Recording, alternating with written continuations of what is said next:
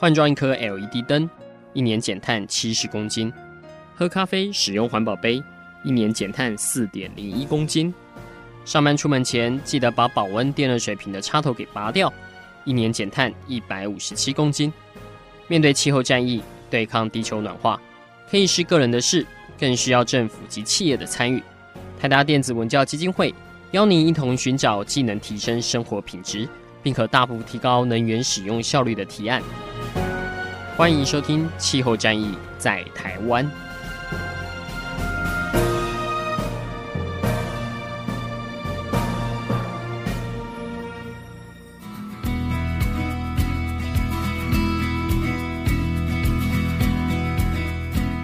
欢迎收听《气候战役在台湾》，我是主持人台达电子文教基金会的张扬前。在每年的这个时候呢，台达基金会都会来到气候变迁会议的一个会场，那为国内的听众朋友带来第一手有关气候变迁谈判的消息。所以现在我的位置呢，就在今年气候谈判的会场，西班牙的马德里，在这边来跟大家做第一手的这个报道哦。那其实每一年台湾的团体也都来蛮多的。那通常我们都会跟台湾青年气候联盟这边来去，呃，做一些交流，因为他们每年都会换一批新的年轻人，等于用一个交接的一个方式。但是他们的议题的追踪期都是追了一整年哦。那会在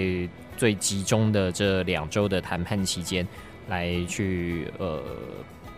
不能说是对谈判团体施压啦，但至少是说。呃，能够对大家对这里面的一个内容有更多的一个了解哦，所以每年其实也都有蛮多的一些成果的。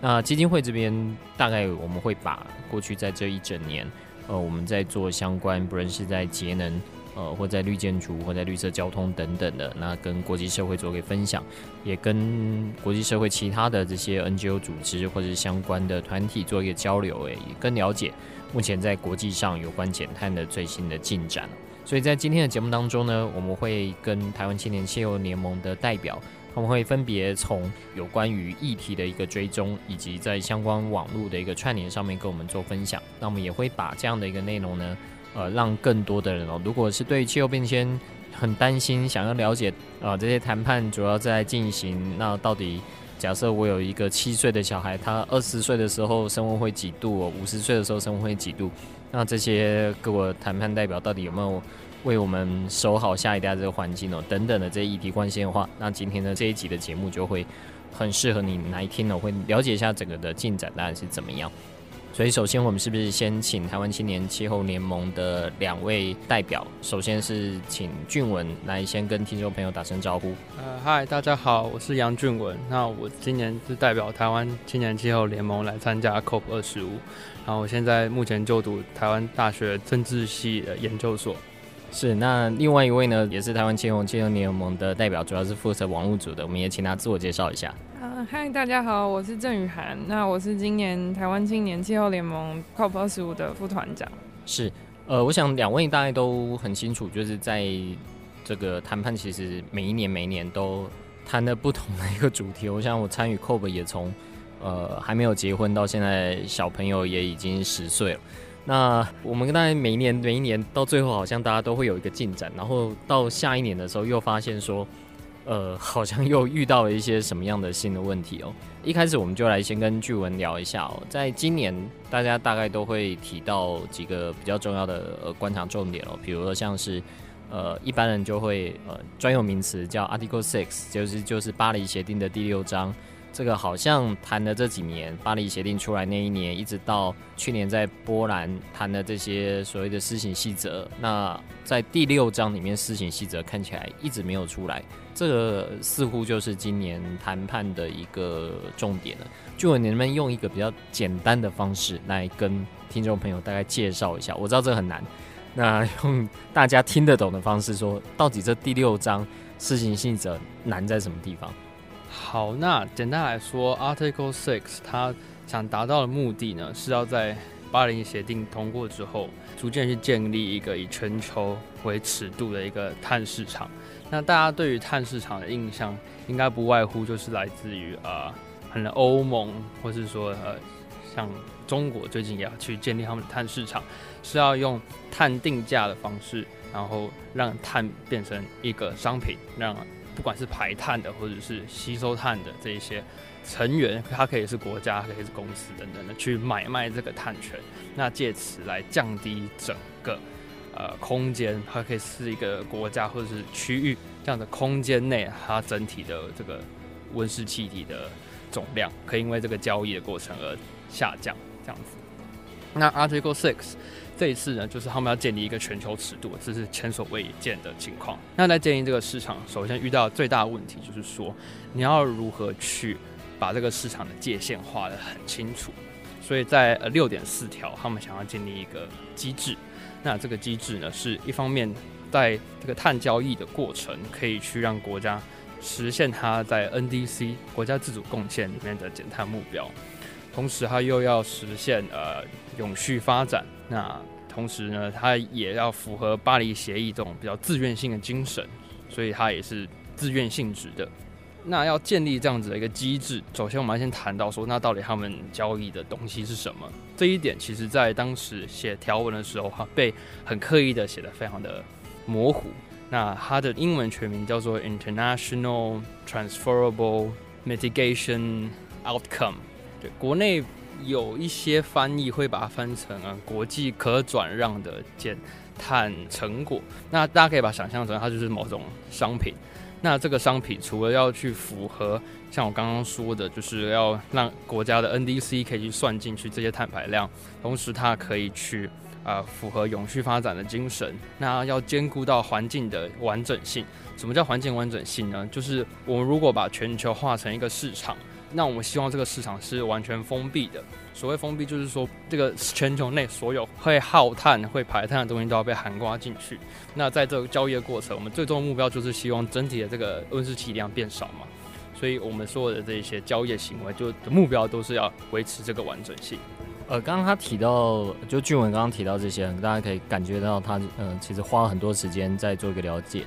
呃，我先试一下走到一个深水区哦，来跟听众朋友这边来聊一下。呃，其实大家应该都听过京都议定书，也就是在在气候公约，它基本上是个框架。那谈下来的可能第一个，我们可能换个方法说，它有点像是这个执法。它的第一个这个叫京都议定书，那在京都议定书的里面呢，呃，它预定了就是可能有一些已经比较发达的国家哦，它彼此之间可以用几种方式在做碳的一个转换，比如说在欧盟里面，他们自己有一个碳交易的一个市场，那如果在不同的国家，呃，它叫做附件一国家，呃，在这之间可以怎么交易？那他们又跟于一些在比较。开发中，就那个时候经济还不是呃那么起来的这些国家，它可以利用其他的方式来去做一个交易，所以它其实有好几种的这个的方式。那在这一次，因为时间从一九九七年到现在，其实呃很多当时没发达的国家现在都发达哦，结果大家都发大财了。那发大财在人类过往的这个成果就是你发财你就会排碳，所以大家现在排碳都排很多。那就是要用一个全球的尺度，我就不管你是呃附件一、附件二，那在京都体系里面，那现在到这个新的巴黎协定体系里面呢，你就会运用到很多采用自愿性性质，然后呃有这种有序发展目标，共同去做这样的一个绿定的。我不知道这样讲，听众朋友有没有听懂啊？就是意识上，它其实是把这种旧的呃蛮复杂的一套机制，那现在等于是把它扩大化。就让所有的国家其实都可以在这中间运用这样的一个机制，去把整体的碳给减下来嘛。是，那我们其实整个 Article Six 呢，其实就是环绕在如何去建立这一个制度嘛，也就是反映说过去的制度其实是有遇到相当多的问题的。那呃，我在这边简单跟大家大概讲一下，就是过去的问题是什么？其实过去问题是现在 Article Six 一直拖到现在没办法。在去年的这个 c a t o v i t e 这一次的谈判就可以完全写出来的原因。那呃，它问问题非常多。那第一个大家最关注的问题是所谓的呃 double counting。那什么叫 double counting 呢？就是假如国家 A 它生产出来一个碳排量，假如说它是两单位碳排量好了，那它为了它可能为了某个建设需求，它需要这两单位碳排量，那它需要跟别人买嘛。那比如说呃国家 B 呢，它刚好有这个空间可以让它去买。这个碳排量好，那他就把这个两单位的碳排量卖给 B，A 国把两单位的碳排量卖给 B，那照来说应该是 B 获得这个减碳量，理论上应该是这样没错。可是呢，呃，实际实行起来的状况是，国家 A 呢，他其实也会想说，诶，如果我把这两个碳排量也算成自己的减碳量，那这样子我也达到我的目标了。那过去这是无法可管的。所以最后变成说，其实碳排量没有真正的变少，它只是名目上变少了，实际上是没有变少。那这是一个很大的问题，因为我们碳交易最后的目的不是要去玩一个金钱上的游戏，应该是最后是要让整全球的碳排量都减少。那所以双重这种双重计算 （double counting） 是一个很大的问题，它几乎是会破坏这整个制度的最终的目标。是我呃，这里面其实有几种，其实，在企业之间本身也都会有这种认列的问题啊。比如说，我跟台电买绿电，那碳是要算我的，还是算电力公司的？而这等于一开始就必须去做这个计算。那其实包括类似的一个状况，在京都议定书那时候最为人诟病的就是所谓的 hot air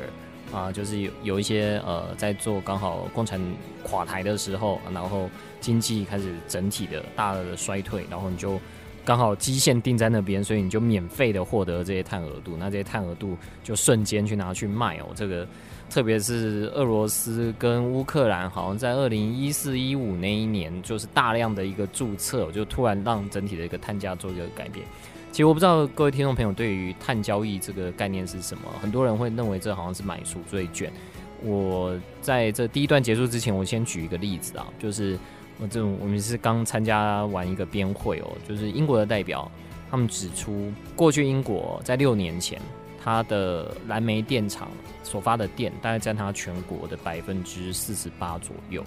可是到了二零一八年，所有燃煤电厂现在只占全英国电力的百分之五。这里面最重要的就是它把碳的一个价格从当初呃可能在 EU ETS 里面用这种交易方式一开始很低嘛。因为一开始这个呃一一定都不高，然后大概就两英镑吧，到现在的价格是到二十八英镑左右。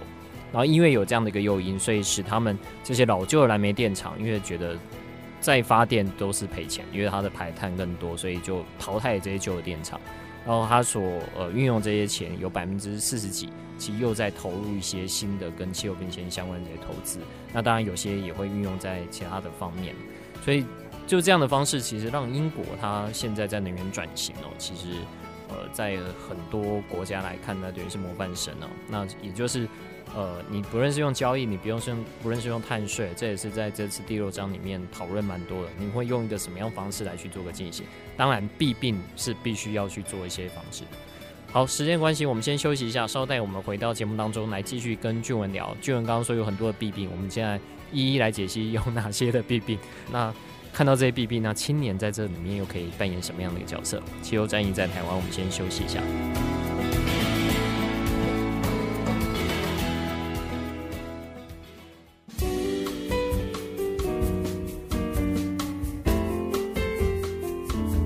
回到气候战役在台湾，我是主持人阿甘，今天带大家在西班牙马德里的气候会议里面来跟大家讨论，在这次的会议，大概最主要要讨论哪些议题？跟我们一起来讨论议题的呢，是台湾青年气候联盟的两位同学。那虽然很年轻，可能他们对这个议题的了解程度，其实都是追踪很久哦。他们每一年每一年，虽然都是不同的人来。呃，但学长姐其实都有交接下去，所以几乎在这个时候，我们都会跟这些呃青年朋友一起来讨论哦，因为他们比较不是在走比较激进路线的，走走的比较是呃真的了解说谈判的一个进展，然后在适当的时候来看看在青年中间可以扮演什么角色。那在上一段，我们跟俊文大概聊一下，在这次最重要其实就是跟碳交易相关的哦。那在过去。监督议定书的，或是第二阶段京都议定书，这这个是还没有过啦。就在前面，其实它有一些是有效果的，但是也有一些是被大家呃所诟病的喔。那现在如果我们把过去在京都议定书里面碳交易只限定到这里面的一个内容，扩展到全球的一个尺度，那会不会有一些什么样的一个问题呢？那刚刚有提到 double counting 是大家很担心的，因为这个的状况。过去其实，在某些自愿性减碳的时候，其实就有一些弊病的一个存在哦。那除了这个以外呢，我不知道俊文还有观察到这周在国际社会其实针对哪几点，他们认为说，呃，可能在过去京都机制就已经有弊病。那接下来，呃，如果整体扩大到这个各国都适用有关这碳交易的话，可能还会面临什么问题？好，呃，谢谢主持人。那呃，延续着上一段讲到的这个关于 Article Six 目前容易产生的这些问题，呃，前面阿甘有提到一个概念叫做 Hot Air。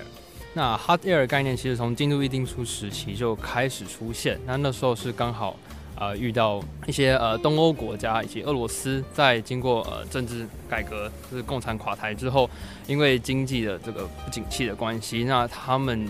他们的工业的产能就下降了。所以他们的碳排量也自动下降了，那就非常自动的就达到了这个京都议定书要求的标准。换句话说，他们其实没有多做什么有意义的这些气候的这些行动，那他们就获得了很多的 credits。这其实是不论是在交易的过程不公平，那它更会造成说，其实整体的碳排量并没有减少。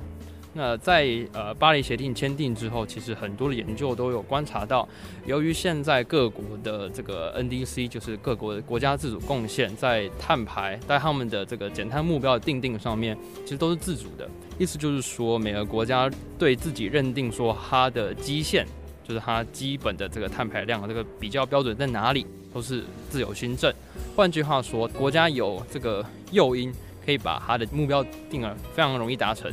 那也会造成这个 hot air 的现象。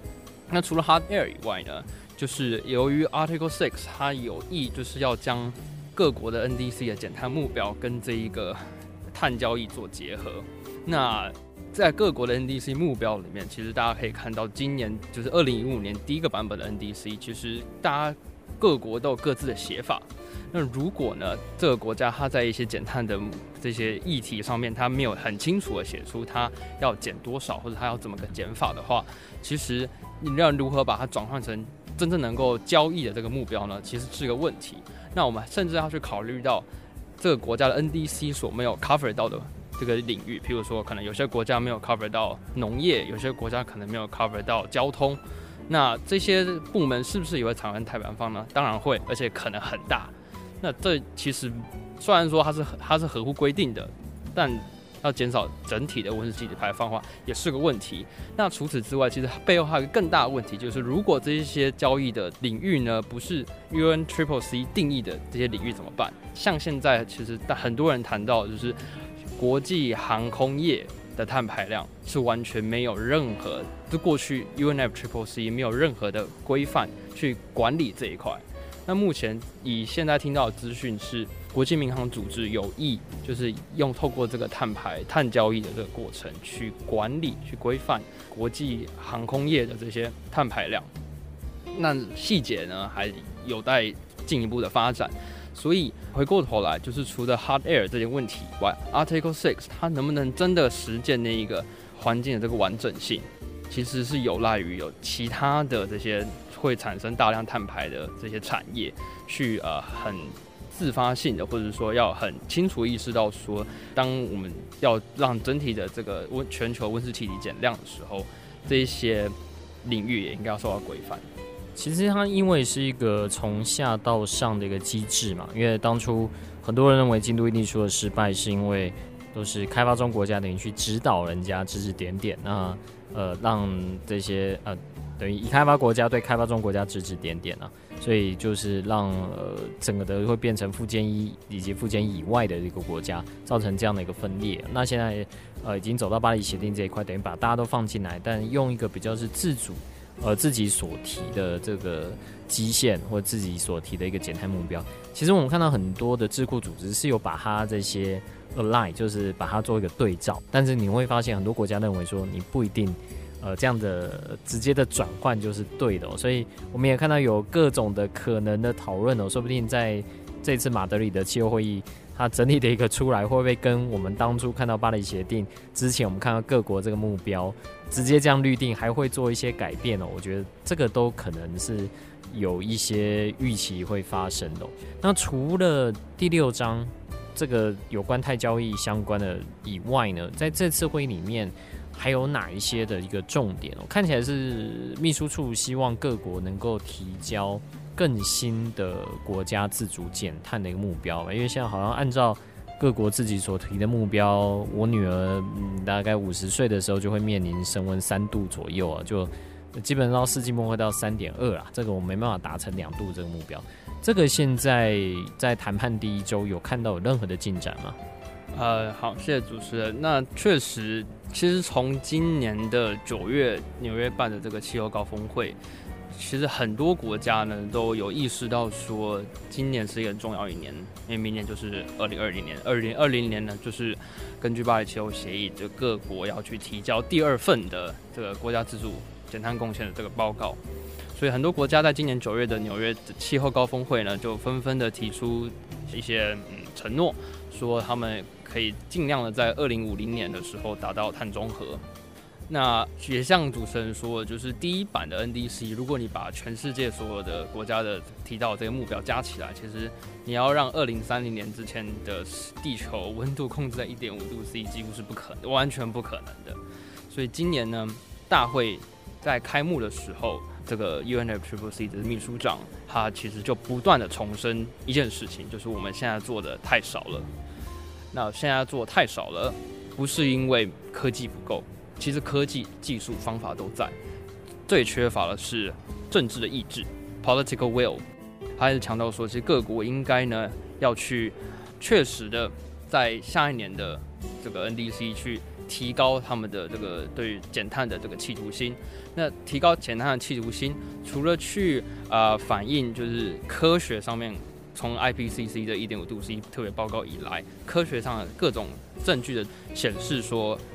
，1.5度 C 这件事情是确实会发生。那我们必须要立刻采取行动。除了科学的证据以外，其实也是呼应到从去年八月开始，由就是瑞典的一个小女孩 Greta 她所发起的这个气候罢课的行动，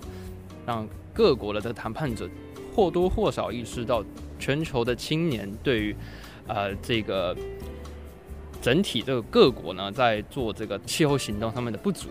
那就是也是为了下一代的这个未来。好，除了这两块，那我知道前期我你们主要是分成第三部分是在看整个的大会相关啊、呃、哪方面的一个进展？嗯，我们除了去看 Article Six 跟 NDC 的话，呃，其实我们这一次还有一部分是要去看海洋。那为什么是看海洋呢？是呃，今年主办国智利，他把今年定调成蓝色的 COP，那就要去呃额外的去关心海洋的议题。海洋议题包括呃海洋塑胶污染，还有这个呃这个海洋生物多样性，呃海洋的这个保护区划设等等的议题。那虽然呃因为有一些意外，所以换到马德里，但这一个以海洋为主题的这个精神呢，依依旧有维持在现场。对，我们可以在呃，不管是呃开幕的过程有提到跟海洋、海洋的这个相关的议题，那我看了很多的这个周边的会议呢，还有各国，还有各个重要的这个国际组织他们的会议，或多或少有试着把海洋这个领域把它拉进气候变迁的这个讨论脉络里面。OK，好，先让我们再休息一下，稍待回到气候战役在台湾，我们会由台湾青年青年联盟另外一位参与者来跟大家。介绍一下他们这次的青年呢，针对这三个议题会有哪一些的倡议活动？休息一下，稍待回到气候战役在台湾。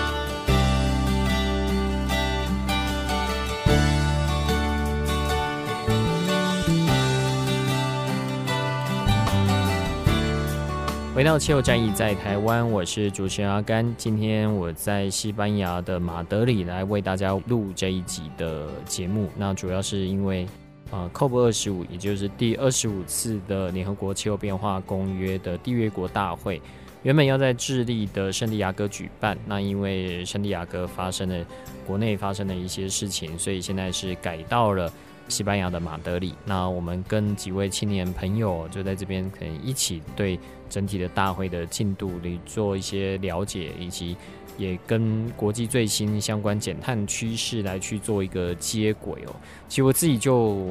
感受蛮深的。其实，在马德里这边，我们刚来之前就发现他在交通上面，比如说它的市中心，呃，其实你如果是一般车辆开进去，它会罚一个相当高昂的一个费用，如果你没有许可证的话。所以其实像我们这样来会场都搭捷运啊，然后出捷运之后，其实真的是还蛮方便的。那另外我自己住的旅馆，呃，那家旅馆也也蛮有趣的，它。标榜的它的用电是来自于再生能源。那我去查一下，甚至它是百分之八十一的电啊，是在二零一八年是全数来自于再生能源。不知道在二零一九有没有更多？对啊，所以在西班牙这边，呃，如果之前对他不是那么熟悉的话，呃，可能来这次真的会有一些惊艳的感觉哦，包括。呃，不然他们在用电，他们在呃低碳交通，甚至在相关的这些建筑算以及节能这上面的一些努力哦。可是，当然在这边办这样的一个气候大会哦，还是希望是能够达成一定的一个协议。这次的呃主席等于还是由智利。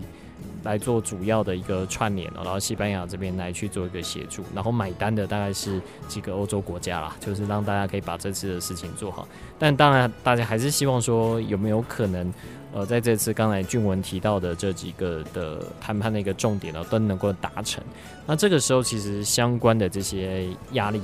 也就来自于公民团体的压力就很重要了。这也是当初为什么京都议定书会成功，这也是为什么像这样的一个大会，它其实会鼓励很多。呃，非政府组织也共同来参与，他就希望是这件事情绝对不是只是政治人物彼此的事情，因为政治人物随时可能都会换掉，呃，换一个政治人物可能他会完全截然不同的一些想法，但是在公民团体对这方面的觉醒，相信是一个持续的，所以在这一段我们就来请教雨涵哦，就在呃青年彼此的倡议方面哦，在今年你们有没有哪一些？呃，比较特殊的一个地方，能够希望让更多的人去关注，甚至是对于今年所谈判的这些主轴，刚才呃俊文讲的这一些，有没有一些是嗯，可以让他呃使得上力的，在接下来这两个礼拜哦，因为你们在大会来之前，其实就已经有做过一些呃工作坊的方式，让呃各国的青年可以做这些串联。好。那因为我的部分主要是在网络组，那我们希望就是串联亚洲各国青年，共同一起关心亚洲区域的气候变迁 相关议题。所以我们在 COP 之前的有一个嗯 COY Conference of Youth 上面有共同举办了一个亚洲青年的工作坊。那各国的青年就是包含嗯日本、韩国、还有中国以及台湾，我们。互相分享了我们这一年来就是在各个国家以内所做的气候的研究以及努力，然后并且也举办了一个塔拉诺瓦 Dialogue，互相分享就是看到的气候变迁的一些经验。所以你们呃进行这些串联有没有一些比较是共通性的？在接下来这两个礼拜，你们是可以去做一些相关的一个串联的。呃，比如说像是在海洋方面啊，或者是说在呃有关共同培力去做呃相关的这些 training 啊，甚或是我不知道跟气候巴克之间，呃呃这之间的一些可能的 connection 等等。嗯，因为今年的 COP 二十五定调在海洋的部分，那像很多许多亚洲国家都是呃跟海洋息息相关，像台湾就是四面环海嘛，所以在海洋方面，嗯、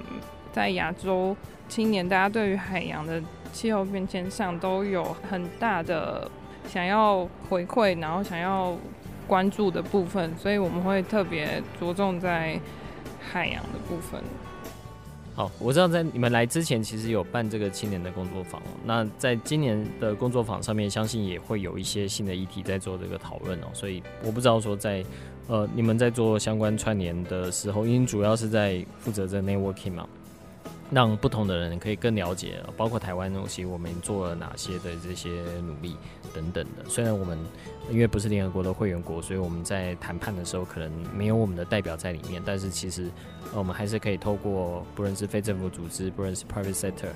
呃，私部门这边，或者是跟呃不同的友邦啊等等的，呃，可以共同还是做一些倡议。所以在你们在做相关这些训练的时候，你们有特别针对呃，就除了海洋以外哦，这其他的这个几个的重点，可以去做什么样的一些努力吗？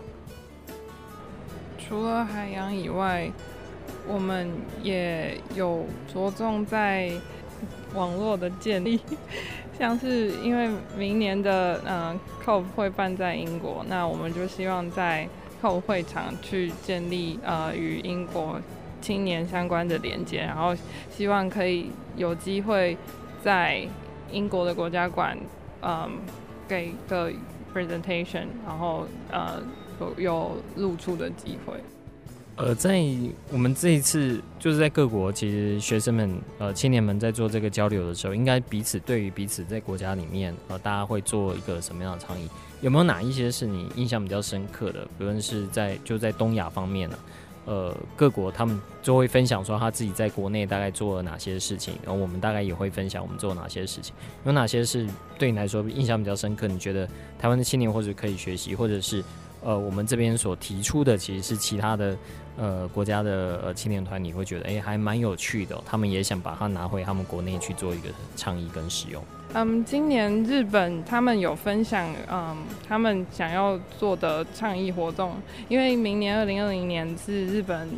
会举办东京奥运，所以他们希望把这个环保结合奥运，变成一个 Sustainolympic，所以我觉得这还蛮有趣的。那我们自己台湾青年气候联盟一个国合小组，那他他们发想出一个要做一个台湾二一零零年的旅游手册，就是我们试着去想象在两千一百年的时候台湾会是什么样子。那我们就想象哦，海平面那时候已经上升了，所以如果我们要去夜市的话，我们可能就是一个海底的夜市。那有什么样的是我们需要必备的？我们可能就是要潜水吃蚵仔煎啊，还是？我们需要住在怎么样的海底的旅馆？这样子，就这是一个还蛮有趣的一个呃 project。我们也希望把这个 project 带到 COP 会场，然后让大家看到这个想法，然后可以一起来响应。其实我昨天看到 WWF 他们把西班牙这边一些名画，把它换算成如果海平面上升六米的话。大概会长怎么样子哦？比如有人骑着马，然后那个水淹上来的时候，其实大概就只剩下人的半身，这样整个马都被淹掉。然后好像，呃，对不起，我对名画实在不太了解。然后好像有有人在海滩上面，然后突然之间就很多这个死鱼啊什么的，代表着海洋酸化啊等等的。对，所以这样的方式其实交流的确是蛮有趣的。那呃，其实在日本他们的奥林匹亚。这样的一个运动会，他们本身也是已经在朝向整个的呃碳中和的一个方式在进行，然后他们呃其实从一早就跟着的合作伙伴共同去达成，甚至是呃让这种大家去分享这种减碳的行动，然后把这个碳全部算进去。但就像刚才俊文讲的，因为他这有些是象征意义，所以会有我个人是觉得有点 double counting 的问题啊，这可能要到看到他们最后这个奥委会出来的。到底他们是怎么样一个计算呢？我觉得这这也是蛮值得，就是以青年团体的角色来看看，去可以做怎么样的一个串联。呃，最后还有哪些是你们接下来这一个礼拜可能会去做相关的一个串联，甚至是比较大型的活动？我们会做的串联就是当然会经历呃礼拜五，礼拜五很重要，就是 Fridays for Future。那原本呃每年的 COP 都会有一个游行，那今年为了就是配合这个。Fridays for Future 把礼拜六的游行一到礼拜五，那会，嗯，我们我想我们也会一起一同参加这个游行，然后为呃青年发声这样子。好，再让我们休息一下，稍待再回到气候战役在台湾。我们接下来就来谈一下，刚刚有提到这很多的是国际的串联哦，但其实，在巴黎协定它一个蛮重要的精神是在各国的国内。我们其实可以对于我们所熟悉的这些政治人物也好、决策者也好、呃，企业也好、品牌厂商也好，可以做怎么样的一些动作，让他们可以去更早让整体的人类社会朝向低碳发展、永续发展这样的一个价值哦。所以在青年团体这边，在国内又做了哪些呃对应的一个串联呢？我们在最后一段就来跟两位同学来聊一聊。那我们休息一下，稍待再回到气候战役在台湾。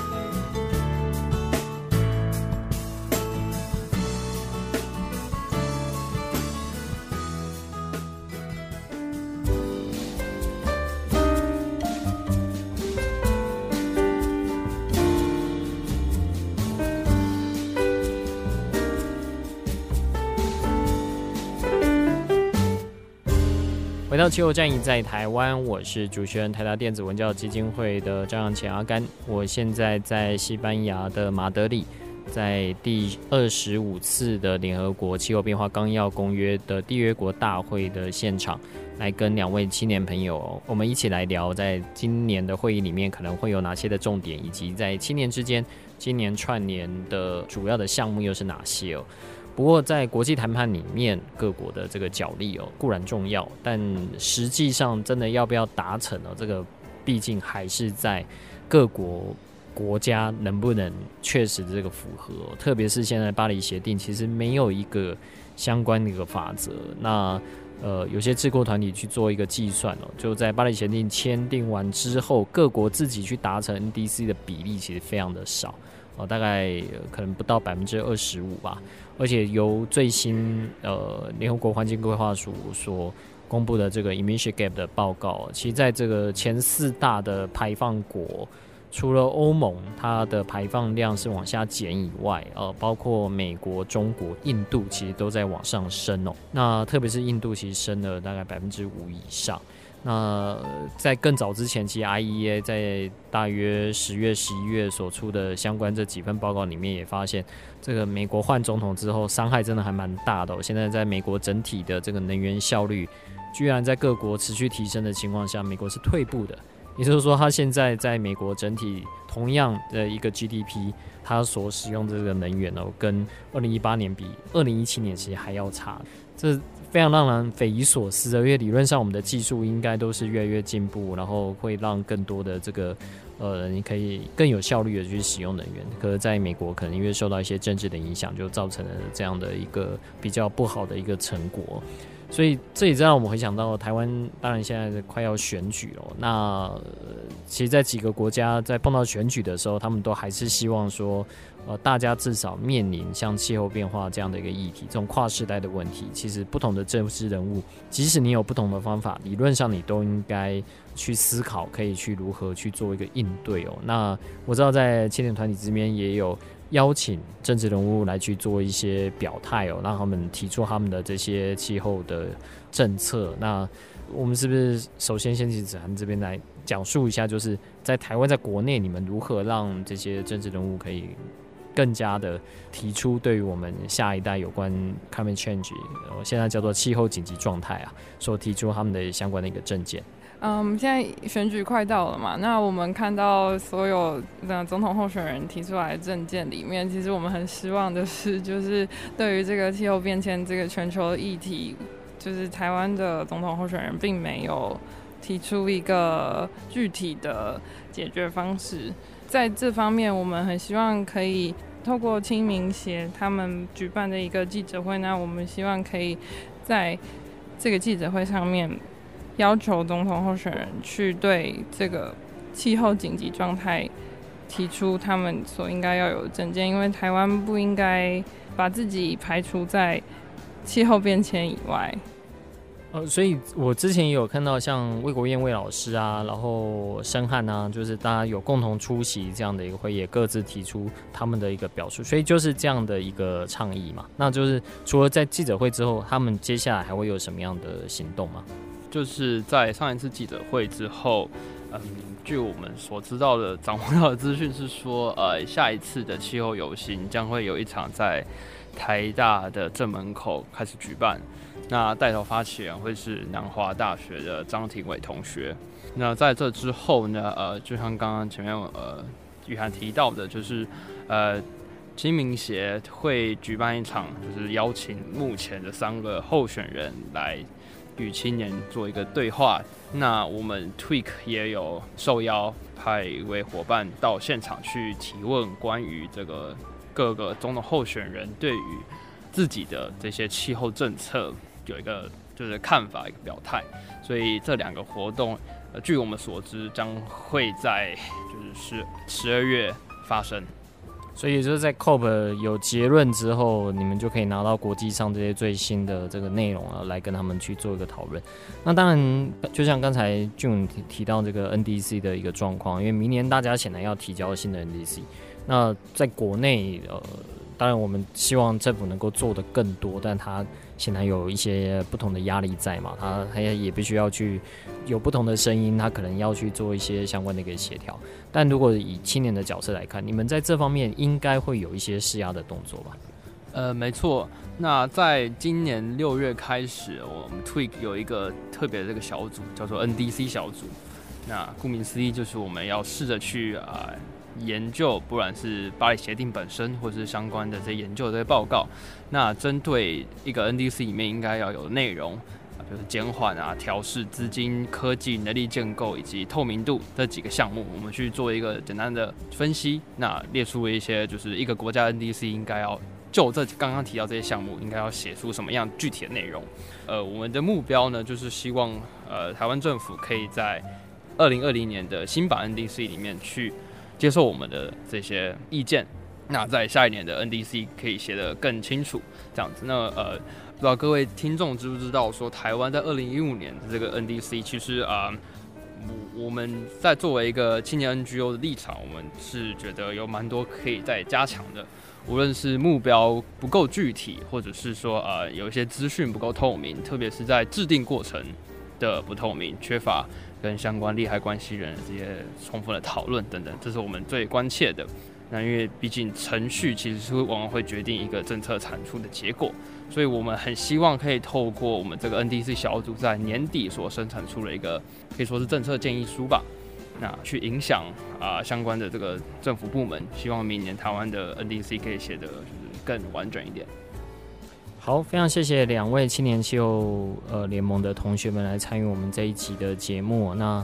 大家在马德里其实还还蛮冷的，然后 对大家可以听到我们刚刚其实有时候讲话都就就有点冻这样，对，所以呃我们是希望在这样的会议里面，我们每年的一个参与哦，它真的能够达成一定程度的目的，至少我们在跟不同的这些组织、不同的呃这些团体在做交流的时候。对相关的一个内容，然后有更多的一些了解。那当然，这些内容如果能够带回去，对台湾相关的一个政策能够有更多的启发，我相信这个应该会有呃蛮大的一个作用哦。就回到我们刚刚一开始提的，在今年最重要这个第六章啊，有关这个碳交易，也就是在以交易的方式来进行进行相关的碳定价。那这个其实在全球都已经。证实它是一个有效的减碳的一个方法哦，只要你能够在相关，比如说 double counting 啊，在 higher 这上面去做一个足够的一个防避的机制的话，那这样子应该就不会再有台湾的官员出来说这个电价即使低，我们还是有很多呃可以有节能的机会啊。当然我们相信是有啦，但我们相信只要。呃，店家更加的合理化的话，应该这一定会来的事半功倍哦。今天非常谢谢两位同学来到节目当中，那我们也会持续追踪有关马德里气候会议的消息。好，今天谢谢两位的参与，谢谢，谢谢大家，谢谢大家。以上节目由台达电子文教基金会独家赞助播出，台达电子文教基金会邀您一起环保节能。爱地球。